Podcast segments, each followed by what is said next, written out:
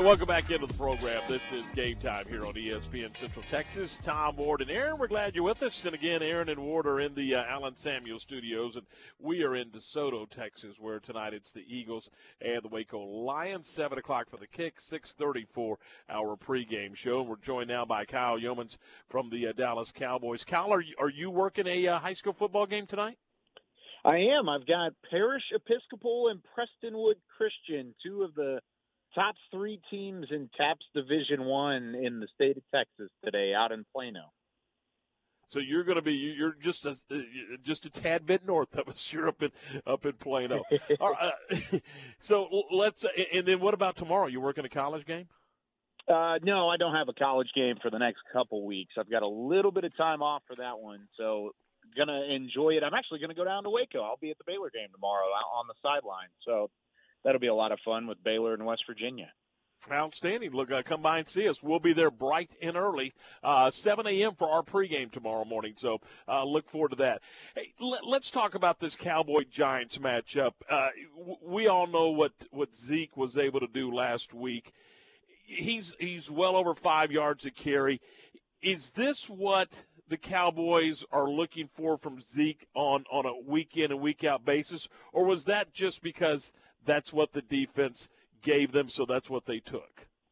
You know, I, I really think it's a little bit of both. I think, uh, especially with the contract that Zeke does play under, yes, he is anticipated to have games where he does come out and put up 140 plus yards. Now, it was his first time putting up 140 since 2018, and the Cowboys have had a ton of team success when he does get above 140 yards. They're 8 and 0 they're 16 and 0 when he's above one, or excuse me, 16 and one whenever he's above 117. So ultimately, yeah, that's what they expect out of Zeke. But it also goes back to what they've been talking about through the first four weeks of the year, and that's they're going to ride the hot hand. I mean, if the hot hand is Zeke, yes, they're going to give him the football and they're going to allow him to run behind that offensive line and really salt away opposing defenses. You saw in that second half, that third quarter just how much of a benefit it was to be able to pound against the the Carolina defense that entered that game as the top run defense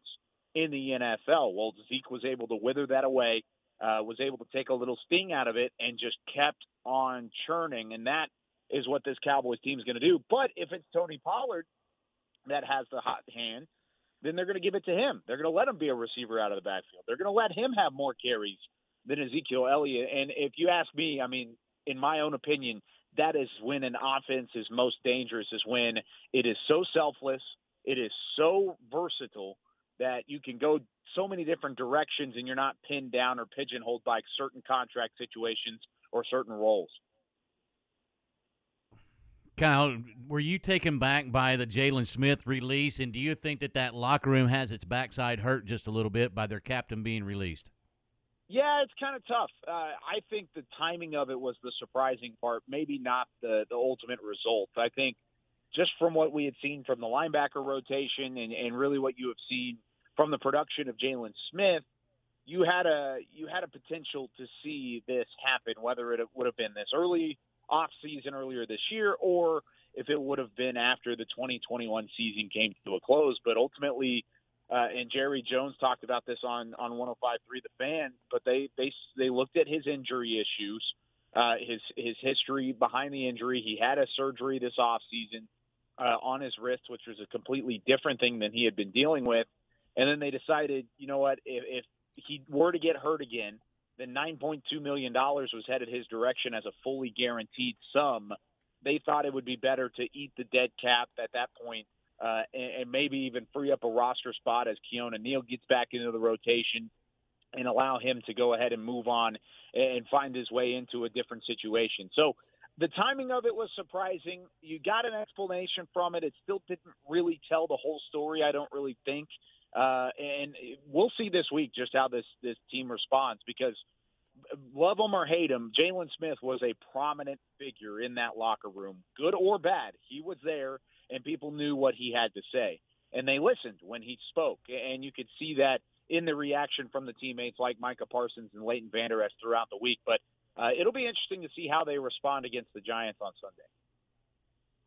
is there any way this was more than just about football and finances?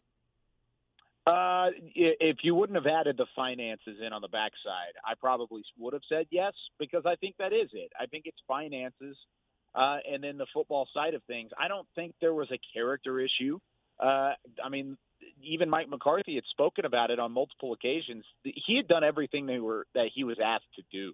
I mean, there's a reason why he was so prominently uh, displayed by the organization. Going back to last year, he was the Walter Payton Man of the Year nominee for the Cowboys. I mean, he was such a prominent figure in the community. He was a fr- prominent figure in this organization. It, the performance just wasn't there, and of course, the money uh, worked out against his favor as well. And what was originally thought to be a team-friendly deal when he signed it a couple seasons ago. So I, I don't think it's really much more than that. Everybody that I've talked to said that there was no incident leading to the release. There was nothing that that escalated or got to a breaking point. Uh, it was mostly just the situation and, and ultimately the decision that came down to it. Kyle, who's the leader in that defensive locker room now? Ooh, that's tough. I think it, it allows a couple guys to step up. I think Demarcus Lawrence and Randy Gregory have already been in that conversation. I think now, even on a contract year, Leighton Vander Esch has to step up. I mean, that, that was kind of Jaylon Smith's running mate and, and you saw how he was hurt the other day, and, and really that had been his uh, comrade going all the way back to when he was drafted in 2018. I think this is a chance for Leighton Vander Esch to fill that role uh, and to step up as a leader. But really, right now, the the hierarchy starts with Dan Quinn. I mean, the way that he has come in and established himself as uh, as the figurehead, and, and not only the figurehead, but really a, a top notch coach, a hands on leader for that defense has been impressive. And I think that's where the defense would turn to at the moment. If they're going to look at Quinn, sure they'll look at some of the veterans like a Demarcus Lawrence and a Randy Gregory, but I think uh, I think ultimately when it boils down to it, Dan Quinn is the man, uh, and that's who everyone's going to look to whenever things go south, or even to celebrate when things are, are going the right way. Kyle, what do you anticipate from uh, Jason Garrett's New York Giant offense on Sunday? Yeah, I, I think you're going to see a well improved offense for, for the Giants, and they they showcased that a little bit last week on the road in New Orleans. It took them a little bit to get going. I mean, it really didn't take them until the fourth quarter until they saw the big playability. But as you and I both know, this Cowboys defense is still, despite the takeaways and despite some of the success, is still susceptible to the big play. And that is where the Giants, I think, will look to exploit the Cowboys on that side of the football. I think they're going to get some of those extra weapons outside. Kenny Golladay, uh, uh, Kadarius Toney, the rookie from Florida, Got Slayton if he's healthy, uh, John Ross, who was a signee who literally runs a four-two-two. They're going to get these guys going on the outside, and uh, there's a lot of more, a lot more weapons for Daniel Jones to throw the football to than they've had in the past. So I think they try and get the deep ball going early and then run with Saquon Barkley, who, yes, he hasn't had the great start that you would expect, but he's still kind of ramping up, it looks like, uh, from the, the knee injury that he sustained in 2020 and into this season a year ago. He's getting back into the groove. And I think now you'll really start seeing Barkley become Barkley again with the carries, with the way that they're going to attack this defense, and ultimately, I think that's what you're going to see from Jason Garrett in this offense Sunday. Kyle, how is Amari Cooper, and if he does go, how are the Cowboys going to protect him?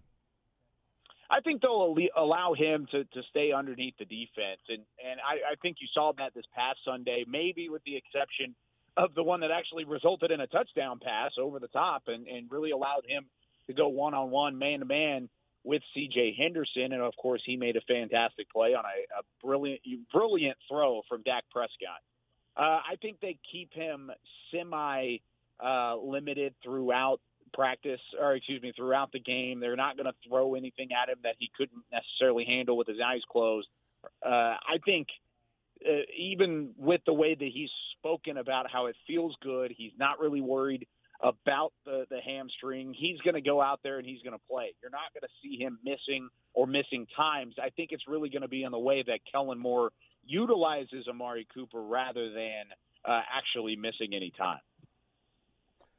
Kyle, as always, it is a pleasure. Thanks so much. Enjoy your game tonight, and uh, we'll talk to you again next week. Yeah, sounds good, guys. If y'all are out at the stadium, give me a call. I'll be out there tomorrow. I'll come say hi. Trust me, 7 a.m. for the pregame. We will be there. Sounds great. I'll see y'all tomorrow then. All right, Kyle. Thanks. That's Kyle Youmans with the Dallas Cowboys. All right.